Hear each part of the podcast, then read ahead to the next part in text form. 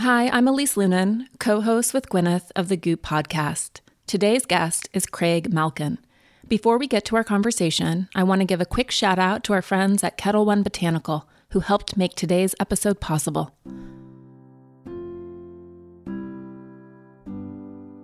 The Goop team loves a good bar cart. We sell a beautiful one on the site, custom built by designer Chris Earle. And if you've come to one of our pop ups or in Goop Health, you might have sampled some of the custom cocktails that go along with it, which are often made with Ketel One Botanical.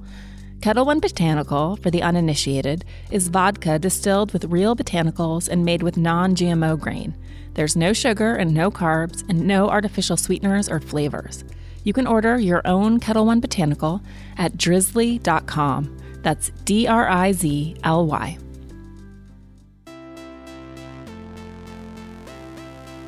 Don't hold anything too tightly. Just wish for it, want it, let it come from the intention of real truth for you, and then let it go. For me, our soul is like it's unbound, it's limitless, but we will use words to limit ourselves. When people stop believing that somebody's got your back or Superman's coming, we turn to ourselves, and that's where you become empowered. Courageous participation attracts positive things. I'm Gwyneth Paltrow. This is the Goop Podcast, bringing together thought leaders, culture changers, creatives, founders and CEOs, scientists, doctors, healers, and seekers, here to start conversations. Because simply asking questions and listening has the power to change the way we see the world. Today is no exception. I'll let Elise fill you in on her extraordinary guest. All right, over to Elise. Craig Malkin is a clinical psychologist at Harvard Medical School and the author of Rethinking Narcissism. Today, Dr. Malkin and I talk about what narcissism actually means and that there's actually something called healthy narcissism. Malkin shares the origin story of narcissism, the different types that we all experience, and what something called echoism means. He explains how the combination of genetics and parenting styles may result in extreme narcissism and shares ways to potentially avoid this. Malkin reminds us that fear is the fuel that sustains these unhealthy patterns. He explains that all of these traits are really just survival mechanisms, and today we'll begin to understand how to unlearn them. We even have a mini therapy session that addresses some of my own survival mechanisms. If you're thinking about if there are problems, I always tell people that your first question shouldn't be, is this person narcissistic or what is the problem? It's, am I safe? I'll let Craig Malkin take it from here. So, thank you for being here.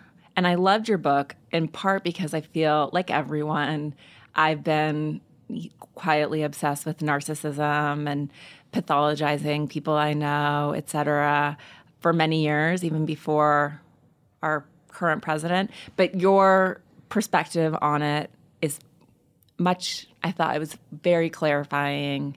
And as a parent, I found it really helpful to sort of explore what healthy narcissism is. And so before we start, this is, I feel like, the thesis of the book, but that slightly outside slightly outsized ego has its benefits. In fact, numerous studies have found that people who see themselves as better than average are happier, more sociable, and often more physically healthy than their humbler peers. The swagger in their step is associated with a host of positive qualities, including creativity, leadership, and high self esteem which can propel success at work. Their rosy self image imbues them with confidence and helps them endure hardship, even after devastating failure or horrific loss. So, if that's the goal, sort of that healthy narcissism mm. center, I'm excited for you to take us through the implications of being on the low end of that, and then obviously the high end, which is what we would identify as narcissistic behavior. Me too. I love talking about it. I love helping people with it. Because it's such a dirty word. And I think for so many, I mean, I know that the research suggests that it's, well, there are more extreme narcissists who are men, right? Correct. It's, it's twice as many men as yeah. women. But even so, I think, and women probably tend toward the lower. We're so scared for to be perceived as as braggarts that I think for women and for, for those of us who are raising girls, it's like how do we how do you coach people to that that healthy point? Absolutely. It's such an important question. And I would add here, it's sort of interesting because we have a bunch of research looking at echoism, mm-hmm. and that's that low end mm-hmm. of a mm-hmm. lack of healthy narcissism. We can talk about that. And initially, we haven't found a gender difference, but I do do suspect just because of the way girls and women are socialized that it's not okay to be outward and mm-hmm. and to dream big and to be aggressive that it might be dampened yeah. in them.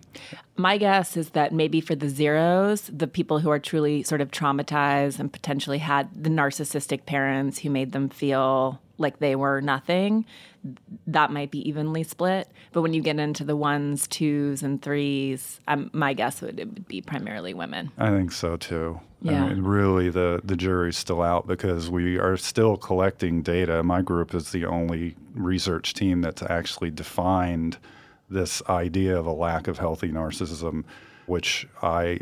It turns out I didn't coin the term echoism. I popularized it, but it comes from the myth of Narcissus and Echo Narcissus was the Greek youth who fell in love with his reflection. He was cursed by the gods because of his vanity and indifference. And Echo is the wood nymph that fell in love with Narcissus. Mm-hmm. And she was cursed to live life without a voice of her own. Mm. And like Echo, echoists live life by the rule the less room I take up, the better. They are afraid of being a burden. And in our research, what we found is that the core defining feature was a fear of seeming narcissistic in any way. Yeah. And so it makes sense when you hear that, that when people are socialized, again, girls and women are socialized to clamp down on themselves, that they might tip more in that direction. Yeah, it's so, it, it feels so resonant. And you know i think so many women there's this fear there's a fear of being seen. And then there is that like i don't want to appear full of myself. Yes. When we need more women to be full of themselves to give permission to other women to be full of themselves. Yeah. So it and, definitely feels gendered yeah. And felt full of themselves in the healthy way. Yeah. Really what we're talking about is a pervasive, universal experience of pride. I mean, we have in we have research, cross-cultural research that shows that you can see displays of pride in an early age and in adulthood, and we all recognize what that looks like. It's really wired into us because it's part of feeling uh, happy and celebrating with the group. It's mm-hmm. really not just individual. It's part of what keeps us connected to people. And what happens is people end up conflating pride with arrogance. Right. Exactly. And, and they and they punish or they shame moments of pride, particularly in, in girls, but also it happens in, in boys. And I talk about that at length in Rethinking Narcissism, how, how that plays out. But when those normal feelings of pride are shamed, people cut them out they cut off from them and they learn to connect by leaving it out entirely. There's a recipe for echoism right there. It's so interesting too, you know, the research that supports that we all feel special and we all are, right? But that we all feel a little bit more special than the people around us. It's a natural inclination and it, and as you I think really artfully point out, it's the genesis for progress and moving society forward as generations come up, if they don't feel empowered by themselves to change the world or make a difference or do things differently, then where would we be? Exactly. It's it's a it's a very important trait to nurture. I hope we get some time to talk about the parenting aspect yeah. of it. But that let's define it. Mm-hmm. What is, what we're talking about is also in the research called self-enhancement. And I've had some people express concerns, really the lay public express concerns, because this is well known in the field of psychology and mental health research, these, uh, at least some of these ideas. But healthy narcissism is not simply self esteem, it's not simply self confidence. It is an over, slightly overly positive view of self mm. and sometimes other and world. Think of it like rose colored glasses. It's a mistake to equate it with self esteem because narcissism is only a little bit related to self esteem. We know that because extreme narcissists may or may not have high self esteem. The way, the way the numbers play out, it doesn't line up. That correlation is not super strong be, precisely because some narcissists feel terrible about themselves. And Right. we can talk about that too. But I just want to make that really clear. This is what we're talking about is self enhancement. That is when people who are happy and healthy cross culturally around the world are asked to compare themselves on a number of features, say warmth, intelligence, hostility. Uh, they view themselves as not average, but as exceptional and unique, to quote University of Washington researcher Jonathan Brown. And that is healthy narcissism.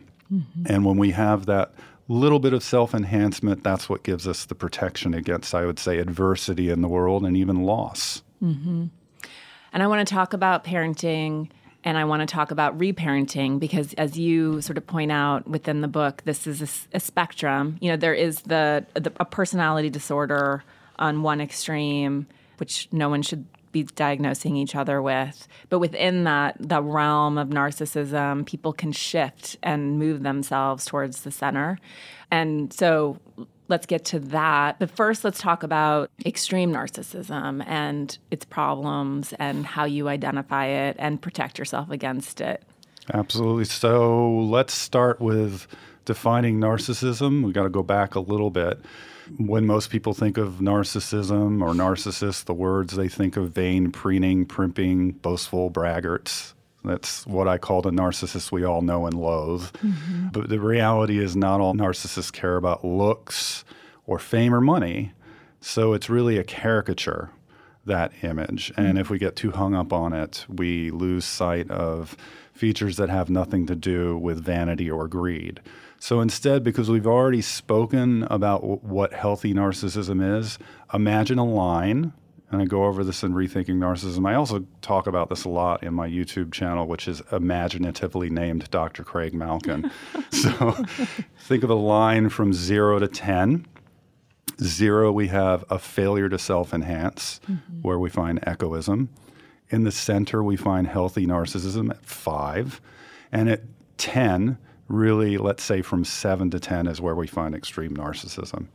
So you think of narcissism as the drive to feel special, exceptional, or unique, to stand out from the other 7 billion people on the planet.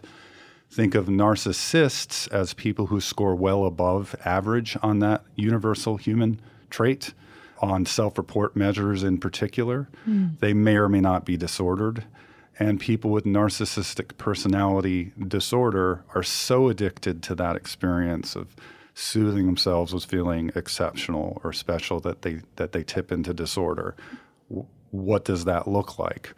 the the core of pathological narcissism when you think of somebody who's so addicted to feeling special to lie steal cheat do whatever it takes in order to feel that way including hurt other people the core is what i call triple e and i want to lay this out for everybody who's listening because it does get confusing once we start talking about the different types of narcissism again there's that caricature Who's a good example? I would say a good example would be Steve Jobs. Hmm. By all accounts, had hmm. narcissistic personality disorder. You think of Bernie Madoff, who swindled people and laughed from prison about how long it took them to catch him.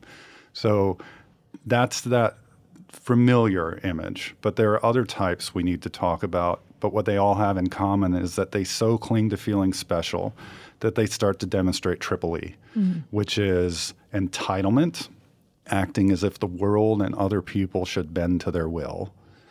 Exploitation, which is doing whatever it takes to feel special, no matter what the cost to other people, including hurting them. And empathy impairments, that is getting so caught up in that need to feel special or exceptional, they lose sight of the needs and feelings of other people. Triple E has been found repeatedly in the research to correlate to just about every bad thing that you see with narcissistic personality disorder, like workplace uh, you know, messing things up in the workplace. I forget what the technical term is right now, but it's messing things up in the workplace, bullying, aggression, threatening people when their ego feels threatened, all relates to triple E. And then on the just below that, in the sevens, eights, you there is still some dysfunction, but typically some of those people can be moved down the spectrum by reminding them of their relationships. Absolutely. This is what I call subtle narcissism. These are people who, uh, uh, one easy way to think about it is the difference between habit versus a powerful addiction when the behavior is habitual. So these are people who habitually lean on feeling exceptional or unique instead of and again, hopefully we can take a deep dive into this, turning to mutual care and connection. Something called attachment security. That is when you're sad, scared, lonely, blue, feeling like you can turn to one special person or persons and know that they'll be there for you when push comes to shove, no matter what. That's a, attachment security. And instead of doing that, uh, people who are subtle narcissists don't really trust that and they're a little fearful of it. So one good distinction is they, they end up instead of turning to people in that mutual way, soothing themselves from time to time. And what you see is what I call the entitlement surge. So typically, somebody at seven or eight, they're humming along in life. Maybe they've got a pretty caretaking partner, so they don't really have to think about and what they're asking for or what they're expecting. But then something happens at work, and that maybe their job is threatened, and suddenly you see a spike where why aren't you doing the dishes? And why isn't the place clean? And why hasn't this happened? As if they're somehow owed these mm-hmm. kinds of things. That's the entitlement surge.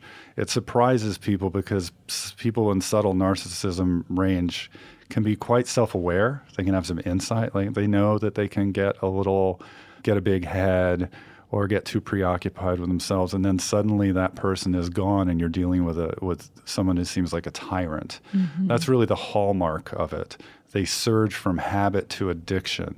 Now they're so scared they don't really feel like they have any choice but to keep inflating their sense of importance or specialness. And at its soul, there's a lot of emptiness and profound lack of self esteem. profound lack of authentic self esteem, no matter which narcissism we're talking about, because even the more brash, outgoing narcissism, if, for example, you hook people who show that it's also called extroverted narcissism or overt narcissism, that loud narcissism, if you hook people like that up to a lie detector test, and ask them how they feel about themselves, suddenly they don't report feeling that great. Mm-hmm. They don't feel like they have great self-esteem when then when there's a danger of their being caught in it not matching, say, indirect measures of their self-esteem. Yeah, so let's talk about sort of that. sec- Let's talk about secure attachment, Yeah. and then also where attachment goes wrong for people in childhood in the creation of these disorders on both ends of the spectrum. Absolutely. So again, just a reminder to everybody out there: secure attachment. When you're sad, scared, lonely, when you feel deep trust that you can turn to somebody and share and feel supported and connected in those feelings, that's attachment security. If something goes wrong and people are made to feel like that's not possible, then they learn to, and this is really the way I think about it, they leave feelings out and, and ways of expressing themselves out. This is what we all do to survive the environments where we adapt to over and over again in our family and our culture. We sort of bend ourselves out of shape. Uh, We lop off f- whole areas of feeling and we lop off ways of expressing ourselves in order to stay connected and survive those environments. And people who are insecurely attached, because they don't trust that they can turn to people in that way, they learn these ways to avoid it, mm-hmm. to avoid moments of saying, I'm sad, I'm scared. So people who are extremely narcissistic, as I've already said, they, they and let me give a childhood example. Mm-hmm. We know with extreme narcissism that there's a genetic component. psychologist named Phebe Cramer did one of the few longitudinal studies, which is amazing, over the course of 21 years. And she determined that there are early precursors to unhealthy narcissism, like being melodramatic, being aggressive, and bullying, always wanting to be the center of attention that show up in imperious little three and four year olds. Mm-hmm. And she tracked them over time, and not surprisingly, as adults, they turned out to show more of this unhealthy narcissism, except if they received the kind of parenting mm. That's called authoritative. These are parents who when they're sad, you know, our tabby cat died, you know, Samantha died, and I'm sad about that, sweetheart. How are you feeling?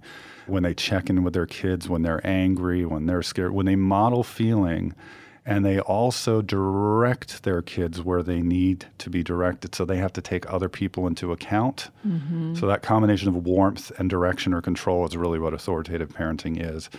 That over and over is associated with attachment security. Mm. And those kids in Phebe Cramer's study, who showed those early signs of unhealthy narcissism, they grew up to be healthier.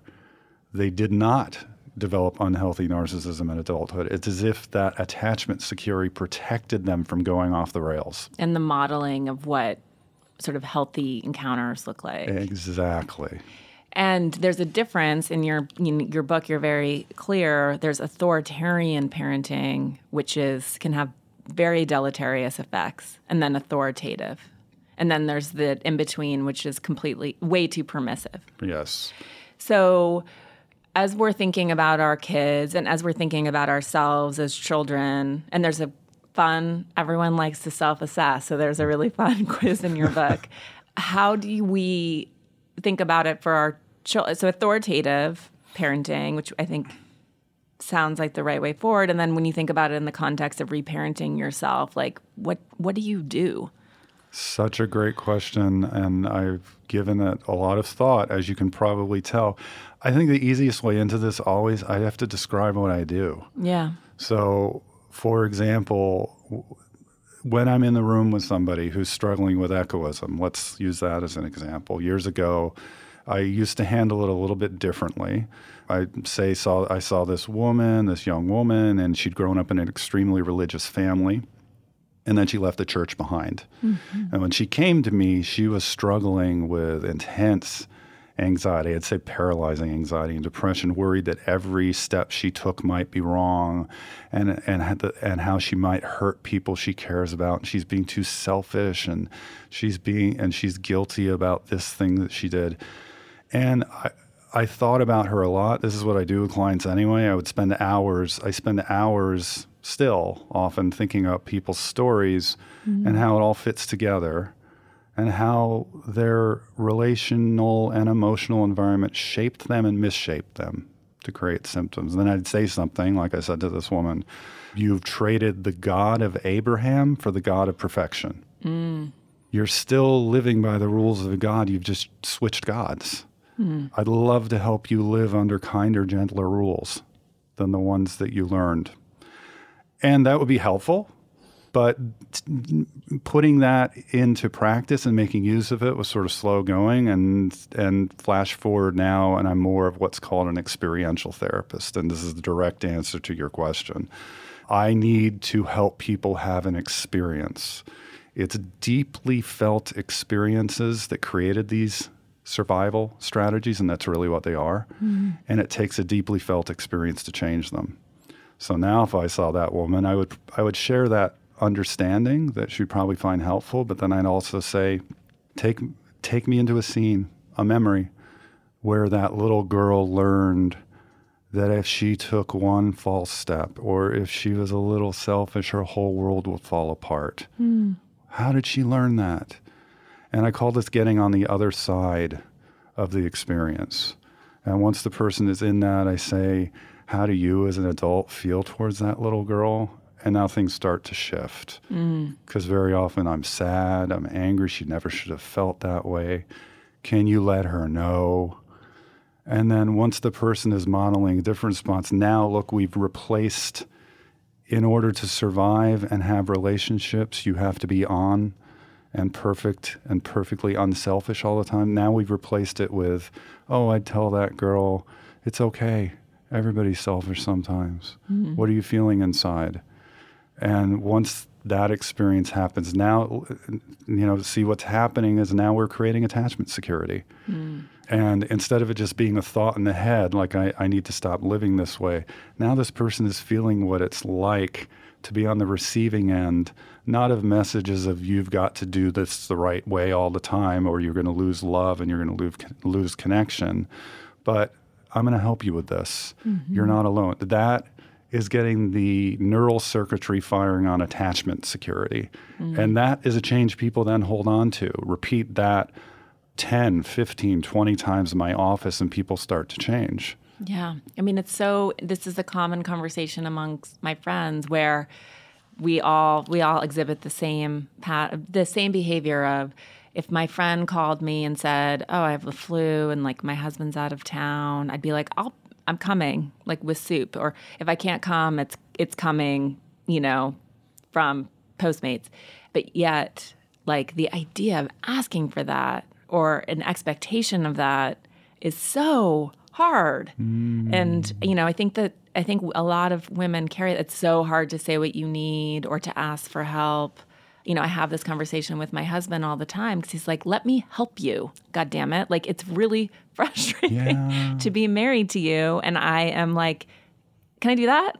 Will you let me do that?" And I rebuff. It's it's mortifying to me hmm. to ask for help. So th- th- that's exactly the kind of struggle. And here's the, somewhere you learned. If I was working with you, I'd take you back. Like, where did you learn Yeah. that that's how that that it wasn't okay to expect or ask that in order to have relationships and sustain mm-hmm. them, you have to leave that out. But another way to do it is pe- people often find it really helpful. This is shifting perspective. If you had a friend, mm-hmm. someone you really cared about, who was having so much trouble just asking for more when they really need more and was struggling with feeling like it was somehow selfish or too much without giving advice and without trying to solve the problem, how would you help them? Mm-hmm. Exactly. Yeah, no, I think too that's that propensity that we have when sometimes you're like, I just need to express, and I'm very guilty of this too. It's like we all immediately jump into, I'm going to tell you what to do. And I'm going to, and in the guise of being helpful, of course, but instead of just letting someone express Feel. and feel. Yeah. Very often, the cure is a not feeling alone, Yeah. undoing the aloneness. We'll get back to Craig Malkin in just a second.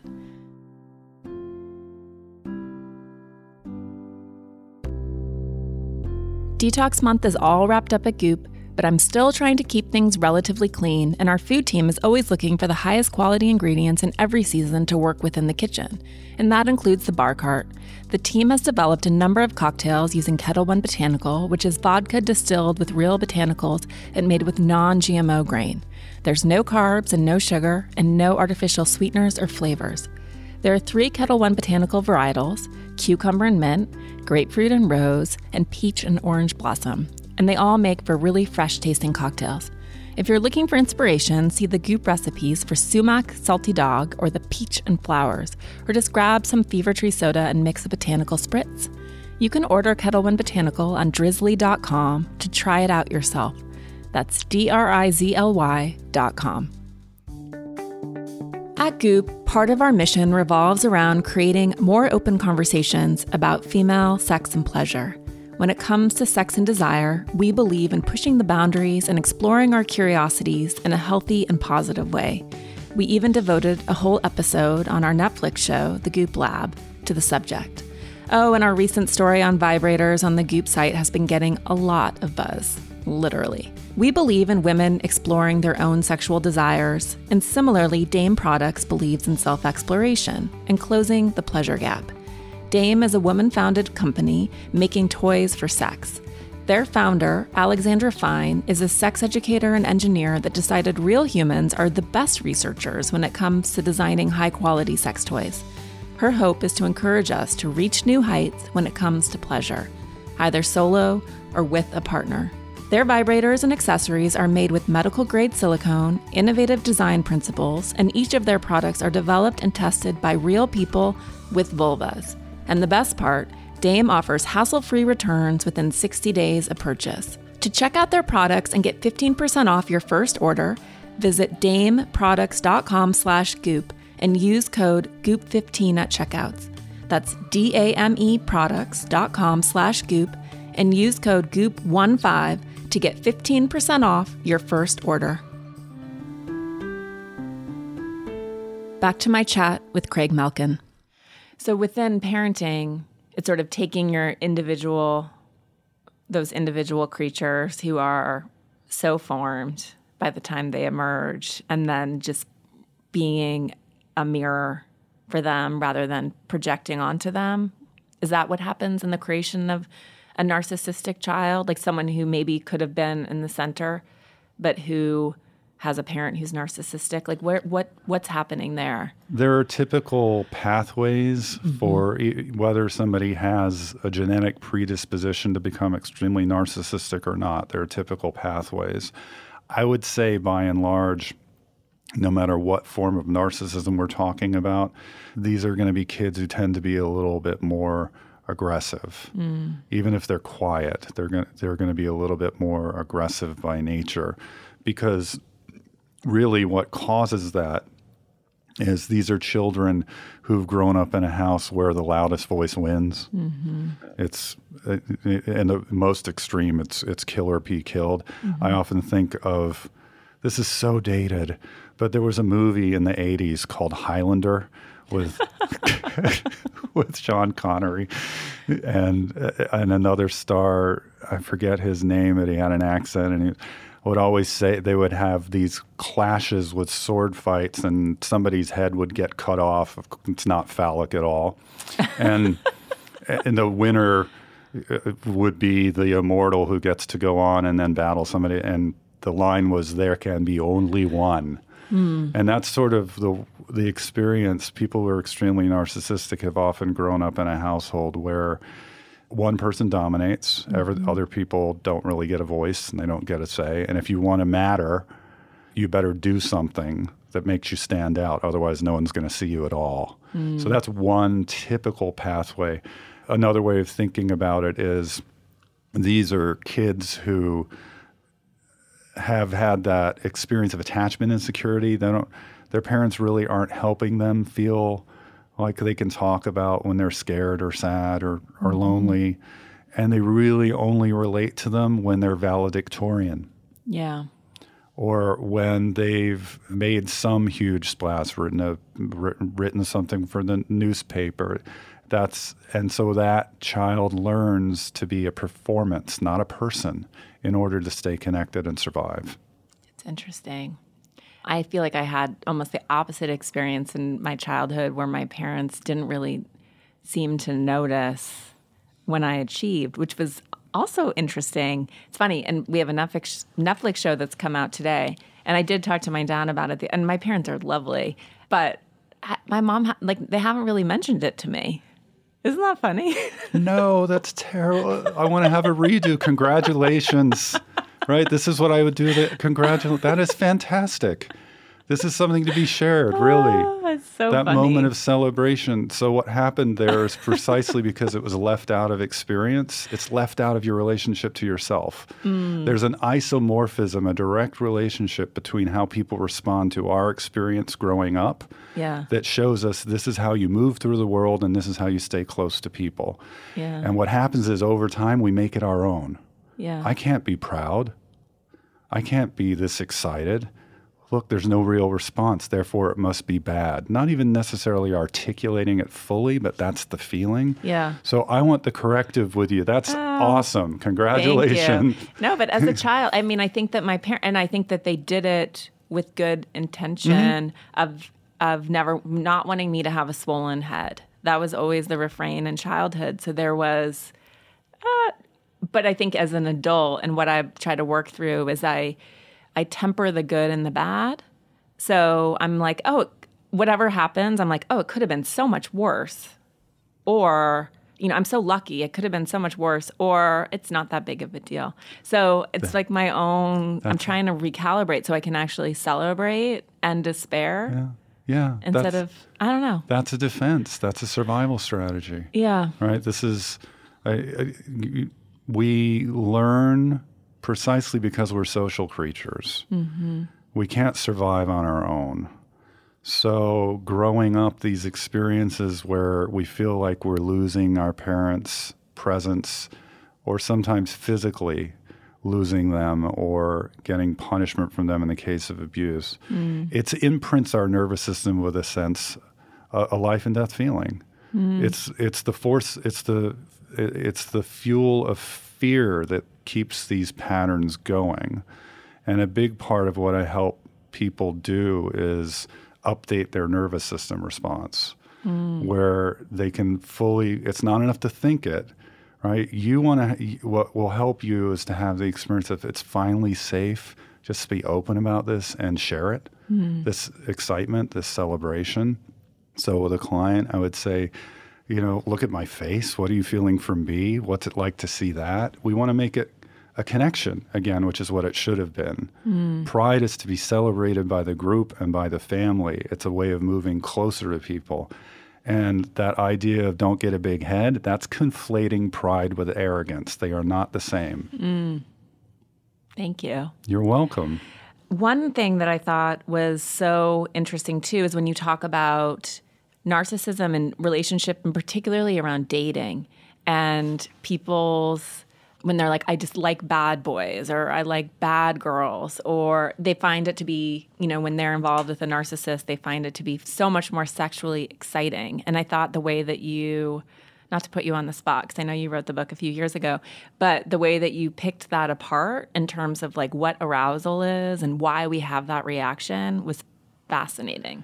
It's still fascinating to me. I wrote, I started a book on this that may have a dated title, but ori- originally it was called Aiming Cupid's Arrow. Hmm. And now I, I forget what the what the working title was after that. But anyway, it brought the whole point was we are settled into this idea that we just have a type and it's passive and we're sort of drawn to that and we have no control over it. But the reality is, without realizing we control our attraction all the time. Mm. And that's one of the things I was trying to outline briefly. It came from that book that I started. There's a vast body of research by, started by a researcher named Arthur Aron who incidentally his wife is Elaine Aron, who developed the theory of highly sensitive people hmm. and all of the research around that. But and at the time he was falling deeply in love with her, he was curious what causes people to fall in love. So briefly he did this experiment where he had a bunch of guys on a bridge meet an attractive female assistant 230 feet up in the air on a suspension bridge uh, over crashing whitewater rapids.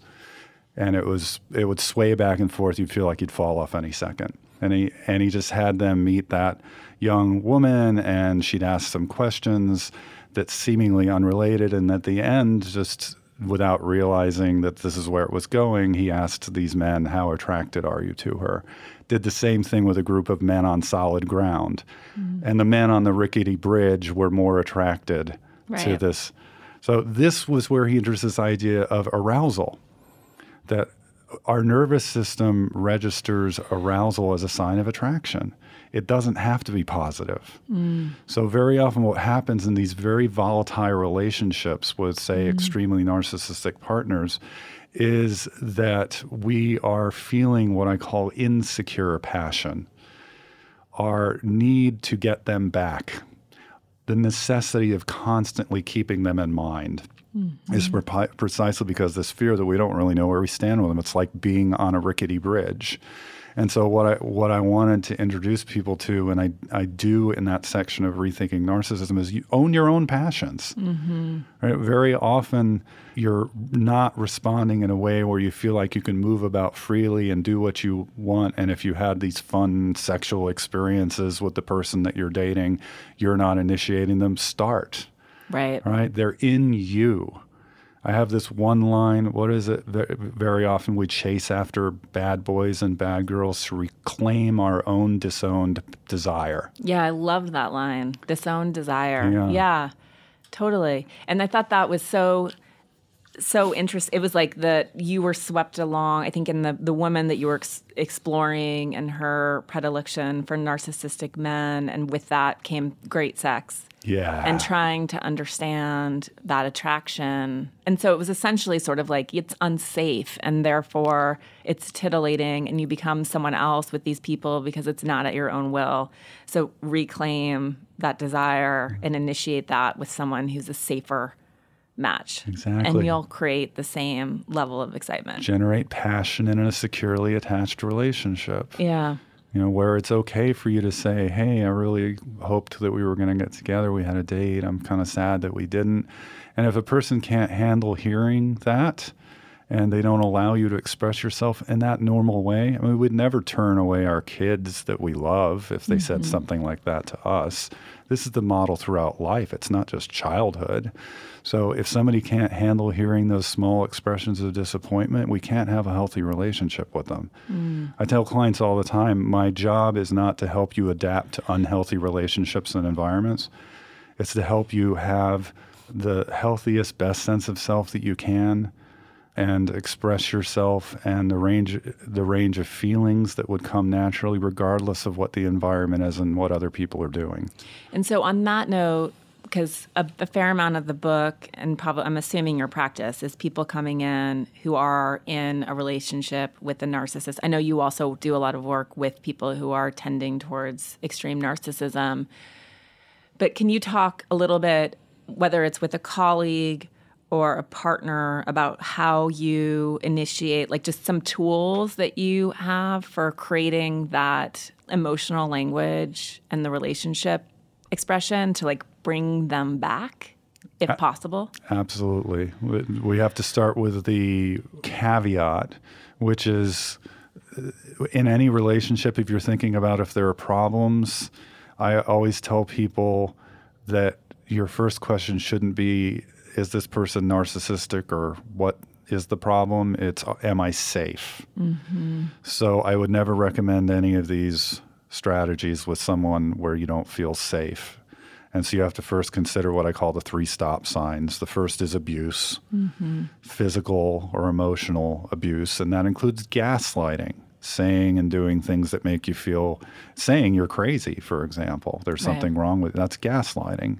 Denial, the person can't admit they have a problem, they're not going to change. Doesn't matter what the problem is. And then the third is psychopathy. This is a pattern of remorseless lies and manipulation. These are people who repeatedly lie to you, you catch them, and they don't really seem to show any guilt or remorse, and they continue to do it pretty compulsively. If you mm-hmm. see those signs, you really want to help, get help leaving a relationship, get support, have an exit strategy if safety is an issue. Mm-hmm. But if you're dealing with somebody in the subtler range who is not uh, uh dangerously narcissistic, really the key is what I call empathy prompts. And I, don't- and I don't want to go into it too much, but just suffice it to say this is based on couples therapy research of how we should be in relationships anyway Right. at our best. So why not do them? And another line of research on reducing narcissism called communal activation. So an empathy prompt is first emphasize the importance of the relationship and the person to you. You mm-hmm. lead with that because very very often extremely narcissistic people aren't used to hearing that they are special to someone. Mm. Right? They again they feel more like a performance than a person. So to hear, so the first step is, you know, you're really important to me. I care about you so much. Say this is the case of a a, a woman whose father is being critical and cold. Mm-hmm. You're important to me, Dad. You're one of the most important people in my life, which is why I feel so small and so worried I'm losing my father when you shoot down, when you say everything that I come up with is wrong. Mm-hmm. And I just I end up feeling like I want my father back. So it's got these two components of emphasizing that the, the specialness of the relationship and the more vulnerable feelings underneath. Mm-hmm. Our tendency is to either shut down or attack mm-hmm. when we feel the connection is strained. But the problem is in close relationships that doesn't repair things. And it's besides the point because the reason we're reacting is we're feeling unloved, we're feeling disconnected, we're feeling lonely. So, if, for example, you pull away, you're not conveying that, that you miss the person and that they matter to you. And if you attack, you're not conveying that you feel sad or you feel disconnected. Mm. So, an empathy prompt is all about giving the person feedback hey, I care about you, where'd you go? Mm. I love that. Mm. Well, thank you for your work. I feel like it's it's so important just because it's it's I think exactly that. We all want to say I'm not a narcissist. I like don't want to be a narcissist, but the reality is we all exist on this spectrum and there's a really healthy place to be, which is what like 4 to 6 smack in the middle. So to all of us getting there. Thank you. Absolutely. And remember, this is the one thought I want, the, the one sentence I want ringing in people's ears is that the key to having a healthy dose of narcissism, that healthy range of self enhancement, and having great relationships is being able to learn to uh, relate in a securely attached manner. It's being open about all those feelings, including pride that we've been taught aren't okay or to shove down in some way and aren't a part of connection, but they are part of connection. Thanks for listening to my conversation with Craig Malkin. For more, head to drcraigmalkin.com. That's C R A I G M A L K I N, and make sure to get a copy of his book, Rethinking Narcissism. That's it for today's episode. If you have a chance, please rate and review. Hit subscribe to keep up with new episodes and pass it along to a friend. Thanks again for joining. I hope you'll come back for more. And in the meantime, you can check out goop.com slash the podcast.